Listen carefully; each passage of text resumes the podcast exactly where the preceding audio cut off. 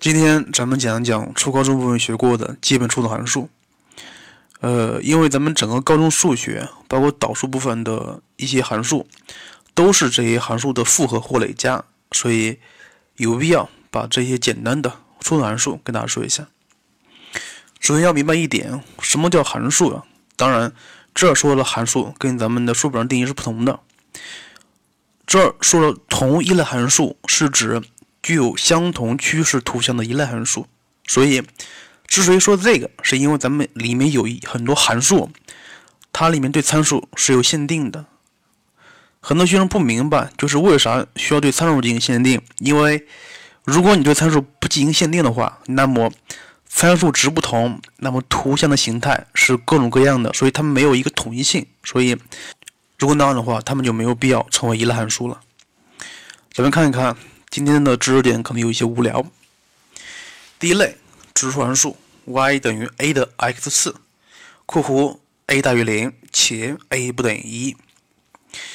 呃，另外说一下，很多学生不明白为啥需要对 a 进行标定呢？a 大于零，并且 a 不等于一，那么里面的 a 能否为零？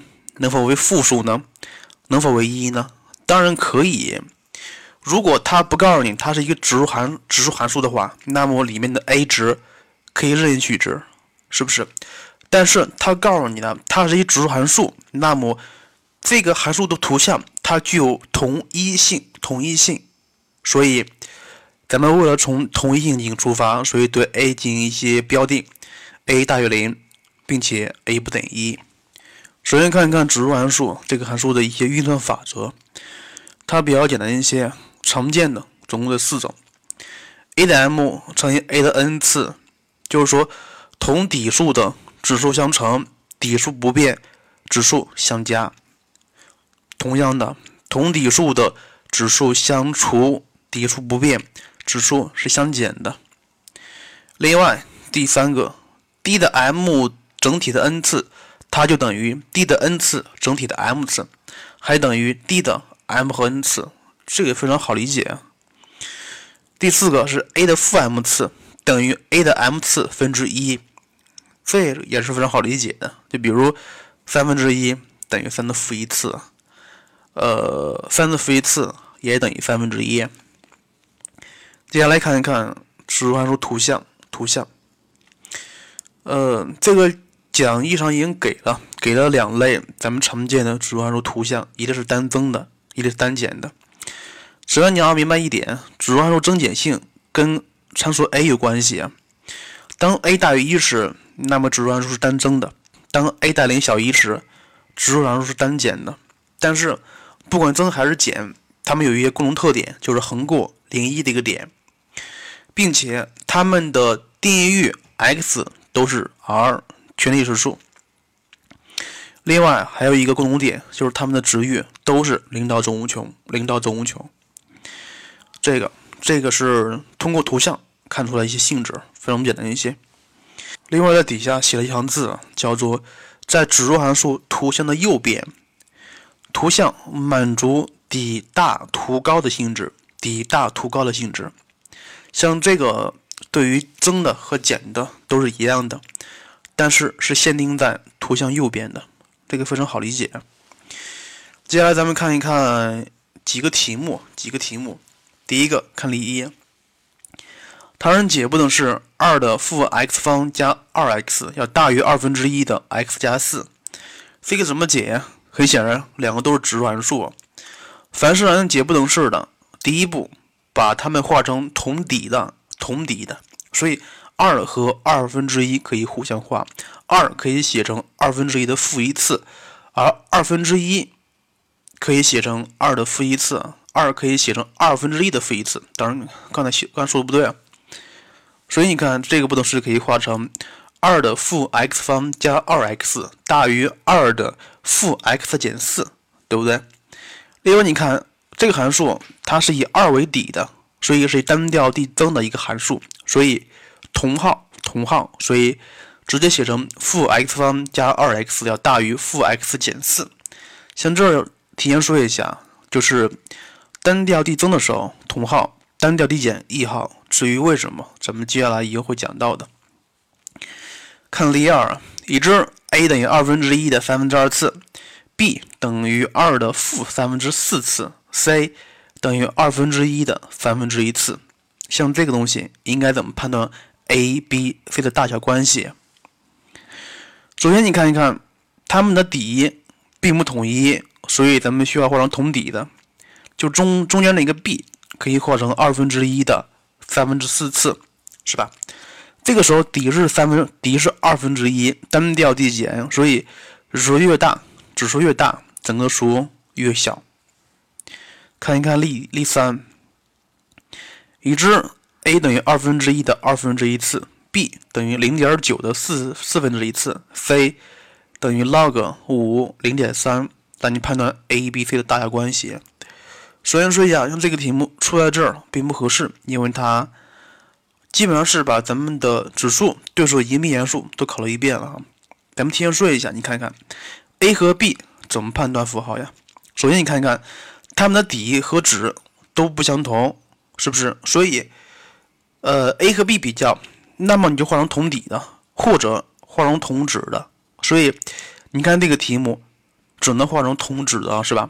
二分之一的二分之一次，它可以写成四分之一的二分之一次，再乘一个二分之一，所以它就是四分之一的四分之一次。所以你看一下，这个时候 a 和 b 是同值的，但是底不一样。但是你看一看，它其实是一个幂函数，幂函数，幂函数里面的 a 是一个正数，所以单调递增的是吧？单调递增的，所以底数越大，整个数越大，所以零点九的四分之一次要大于四分之一的四分之一次。当然，它们都是正的。看一下 c，c 等于 log 零呃 log 五零点三，很显然它是一个负数，所以应该是 b 大于 a 大于 c。接下来看一看另外一个函数对数函数。首先说一下，这个对数函数和指数函数是互为反函数的。至于什么叫反函数，这个非常好理解。反函数就是 x 和 y 定的位置，它们的图像是关于 y 等于 x 对称的。接来看一看对数函数，y 等于 log ax，a 大于零且 a 不等于一。像这个里面，a 叫做底数，x 叫叫做真数。呃，因为咱们之前讲过定义域，对数函数真数应该是取正数的，也就是说，里面的 x 只能取一个正数。另外看一看里面的一些运算法则，当然这个比较多一些。同底数的对数相加，底数不变，真数相乘。接下来第二个是同底数的对数相减，底数不变，真数相除。呃，另外还有一个就是 log a m 的 n 次，就是真数的次数可以提到整个对数的前面去，它就是 n 倍的 log a m，这个也是非常好理解的。呃，另外一个 log a，然后它的真数是 n 次根号下 m，其实是一样东西，它不说了。然后咱们需要注意一下以下五个恒等式，用常考的。第一个 log a a m 等于 m，咱们刚才说了就是。咱们刚才说了，真数的指数可以提到前面去，它就是 m 倍的 log a a。那这儿需要说一下，如果一个对数函数的真数和底数相同的时候，那么它就等于一。另外还需要说一下，呃，当一个对数函数的底数，咱们先不管它，真数为一的时候，那么整个就为零。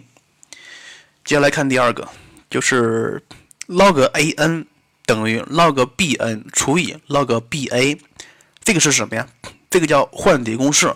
换底公式就是全部换成含有 b 的一个底这样的形式。另外说一下，这个公式很重要，log a b 等于 log b a 分之一。那么这个怎么得来的呀？它就是用了一步换底公式，换成含有 b 的底，它就是 log b b 除以 log b a，是不是？log b b 等于一啊，所以就是这个。接下来还有一个，就是当真数和底数同有指数的时候，那么可以把指数同时往外提。另外，这儿需要注意一点，就是真数的指数作为分子，而底数的指数作为分母，它就是 m 分之 n 倍的 log a b，非常简单一些。接下来看一看对数函数图像，它是也是分成两类的，一增一减。另外就是增减性跟 a 有关系，a 大于一的时候是单增的，a 大于零小于一的时候是单减的。但是你看看，不管增和减，它们都横过一个点，这个点是一零点一零点。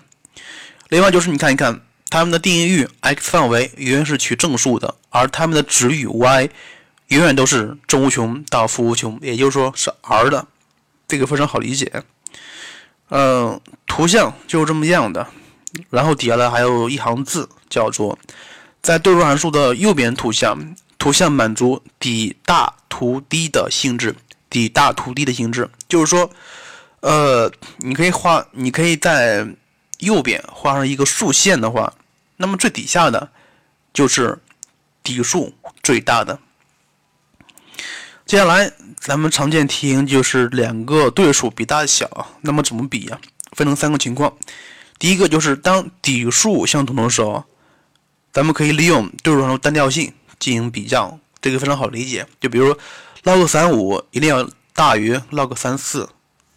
看第二个，当底数不同，真数相同时，这个时候咱们可以转化成为同底进行比较，同底的进行比较。那么这儿会用到咱们的换底公式。接下来。当然还有第三第三种的时候，就是当真数和底数都不同的时候，那么这个时候咱们需要找一些中间量了。常见的中间量是零或者是一。来看一看接下来几个例题啊，例四看一看一下。已知 a 等于二的负三分之一次，b 等于 log 二三分之一，c 等于 log 二分之一三分之一。来看一看，先看一下 b 和 c 啊。它们都是对数，而那个 c 可以化成 log 二的负一次，它的增数是三的负一次，所以负一负一同时抵消，它就是 log 二三，是吧？而 log 二三是大于 log 二二的，所以它是一个大于一的数啊。再看一下第一个，不是第第二个 b，b 等于 log 二三分之一，所以它应该是一个小于零的数，小于零零的数，因为 log 二一才是零，是？所以你看一看。c 是大于 b 的，再看一下 a，a 等于二的负三分之一次的，它应该是小于一，小于一，因为它小于二的零次，对吧？所以应该是 c 大于 a 大于 b。接下来看例五，若函数 f(x) 等于 log a x 三次减 a x，在区间负二分之一到零上是单调递增的，它让我们求 a 的范围。来看一下。a 是处在底数和真数上，是不是？所以你看一看，因为咱们不知道 a 是大于一还是小于一，所以这个时候需要对 a 进行讨论。第一步，当 a 大于一时，那么要保证这个函数是在负二分之一到零是单增的话，那么 x 的三次减 ax 在负二分之一到零上也是单增的，是不是？单增的话，那么导数在负二分之一到零是大于零，恒成立的。那么第二种情况，当 a 大零小于一的时候，那么要保证 x 三次减 ax 也是一个单调递减的，是不是？单调递减，那么导函数在负二分之一到零上应该是恒为负数的。这个不说了，非常简单。接下来看一看例六，例六。它让求函数 f(x) 等于二分之一的 x 次 x 小于一 log 二 x，x 大于一的值域。像这个题目，你看一看，它是一分段函数，但是，呃，分成了两段，全都是那些比较简单的函数，所以求值域，咱们画图就可以了，画图就可以了。接下来看一看第三类函数，叫幂函数，y 等于 x 的一次，y 等于 x 的一次。另外，它跟咱们之前讲过的指数函数很像，千万不要弄混了。要注意未知数在哪个位置，幂函数是在底数上，而指数是在指数上。来看一下，像另外说一下，这个幂函数在咱们 B O 一里面是不作为重点讲的，重点讲的，你知道因为因为什么吗？因为可以说它并不是一类统一的函数。从哪可以看出来？从图上就能看得出来。所以咱们书本上没有作为一个重点讲，但是咱们需要说一下，这个里面的 x 的范围，x 的范围和 a 的范围应该怎么取？应该怎么取？这个时候是不一样的啊，是根据 a 的取值来定的。当 a 大于零时，那么整个函数是一个单调递增的函数；当 a 小于零，那么函数是单减的，单减的。你看看，它可能是一个双曲线，可能是，可能是一个反比例函数，也可能是一个直线。所以形态有很多，跟 a 有关系，跟 a 有关系。这个图不说了，但是你看一看，呃，这个函数图像不管 a 怎么取值。它们都横过一点，哪个点？一一这个点，横过一一这个点，但是并并不一定横过零点啊。所以底下有几行字需要说一下，就是幂函数图像它一定会出现在第一象限里面，但是一定不会出现在第四象限里面。至于是否出现在第二和第三象限里面，要要看它的奇偶性了，是不是？当 a 是一个偶数时，那么它会出现在一和二象限里面。当 a 是一个奇数时，它会出现在一和三象限里面，所以跟它的奇偶性有关系。看一看性质，性质一，所有幂函数在零到正无穷上都有意义，并且横过一一点，横过一一点。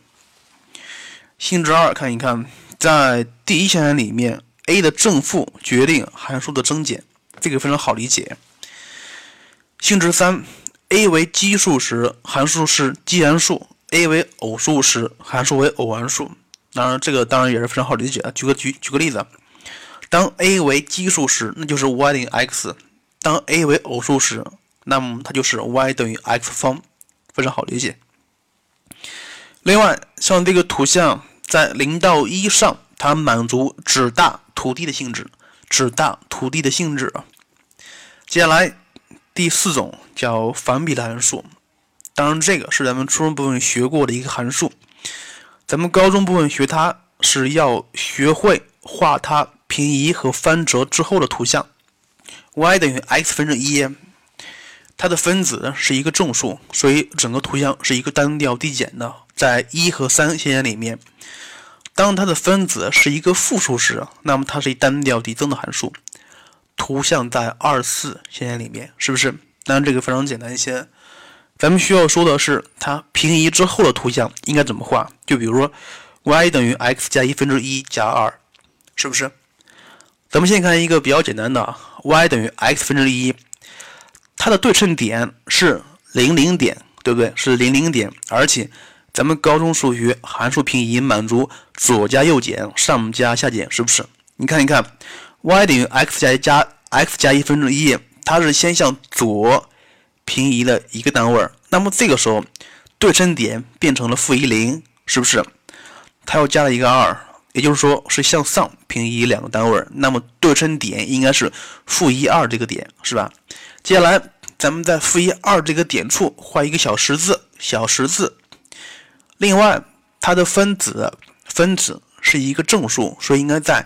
一和三弦里面，也就是说，在东北和西南角各有一条线，没错，就是就是这么画。所以，咱们在做平移之后的反比例函数图像时，先找对称点，再看它的分子。这个非常简单，不说了。第五种对勾函数，当然这个这个非常简单，y 等于 x 加上 x 分之一，它其实就是咱们初中部、高中部分学过的。那个均值不等式是吧？均值不等式，它满足乘积是一个定值，乘积是一个定值，所以乘积是一定值，那么和有最小值，而且它还需要保证一正二定三相等，那么里面的 x 只能取正数，是不是？在 x 等于一处时取得最小值。当然，咱们这儿讲的是函数，里面的 x 值是可以取除了零之外的任何数的，是不是？呃，另外你看，它是一个奇函数，既然在第一象限里面是先减后增了，那么在第三象限里面应该也有图像，应该是先减先增后减，是不是？它在 x 等于一处取得最小值，那么在 i x 等于负一时负一处时取得呃在零点一左的最大值，它也是非常简单的。呃，另外就是咱们学对勾函数，你要明白一点：当 x 取和值时，图像取得最值问题。接下来第六个，第六个是咱们今天的重点，是学习一下二次函数，主要学一下二次函数根的分布问题。因为咱们的函数和导数题目里面有很多是关于二次函数根的分布问题的，特特别是导数题里面，因为导数题里面一般是三次的，前面导数它就是二次，二次函数根的分布问题是咱们需要重点说的一个问题。先看一下一些小的知识点，就是关于二次函数形态的问题。它总共分成三种，一般是顶点式和标根式。标根式一般是 y 等于 ax 方加 bx 加 c，当然 a 不可以为零。顶点式是 f(x) 等于 ax 减 h 的平方加 k。标根式 f(x) 等于 a 乘以 x 减 x 一。然后乘以 x 减 x 二，当然这三个式子非常简单，咱们都学过了。另外，二次函数图像它是一个重点问题。二次函数图像它有对称轴，对不对？有开口，有最值，所以咱们在讨论根的分布的时候，通常是需要考虑这三点的：第一，开口；第二，对称轴；第三，最值。当然还有一些第四个，就是。里面一些比较常见的特殊点的位置，就比如零点啦，什么点的。接下来咱们看一看根的分布问题应该怎么做，就是这个图上给的那个六个六个情况。看第一个，首先说一下，这六种情况全都是在 a 大于零的情况下说的，就是开口朝上的情况下说的。看第一个，第一种就是图像有两根。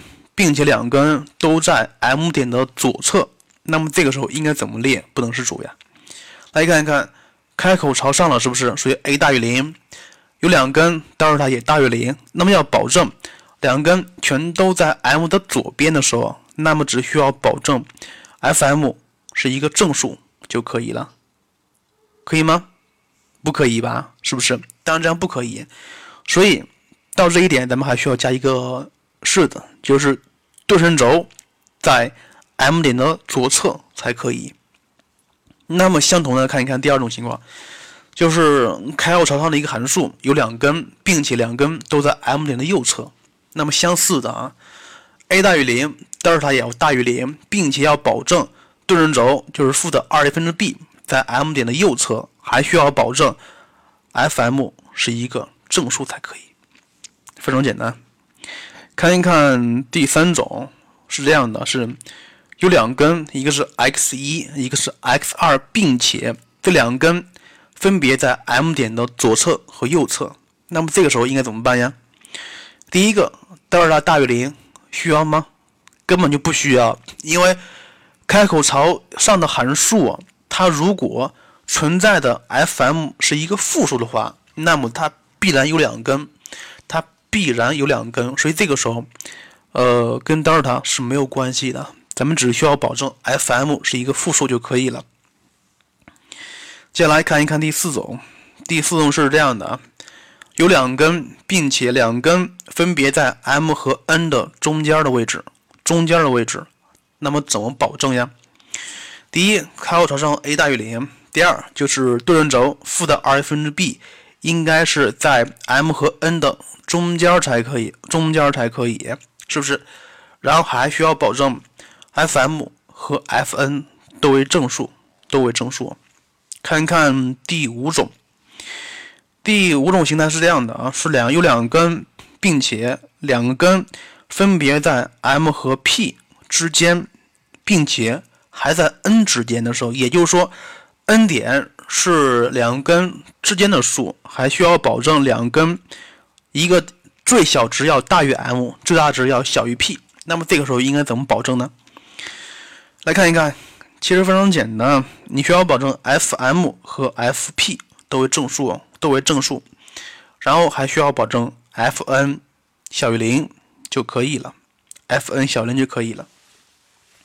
接下来最后一个情况，最后一个情况是，呃，图像在 Mn 之间有。一个根有一个根，那么这个时候应该怎么保证呢？看一看他说图像在 MN 处，MN 中间有一个根，那么你看一看，当图像跟横轴相切的时候，并且切点正好在 MN 之间的时候，那么它恰好有一个根，是不是？所以情况一是这样的，就是负的 r 分之 b 要大于 m 小于 n，并且德尔塔要等于零才可以，是不是？第二个情况是它有两根，就是中间的一个根是穿过 m 和 n 的。那么这个时候咱们应该怎么保证呀？只需要保证 f_m 乘以 f_n 是一个负数就可以了，对吧？所以像这个就是那几种比较常见的根的分布问题，根的分布问题。这六种你看一看，它主要考虑的什么因素呀？德尔塔、对称轴、开口以及某些特殊值的位置，是比如 f_n 和 f_m 的值，对不对？所以，今天的重点除了你需要把那些掌握，除了把那些基本的初等函数掌握住之后，还需要把根的分布重点掌握住了。行了，今天内容比较枯燥一些，内容就这样了，再见了。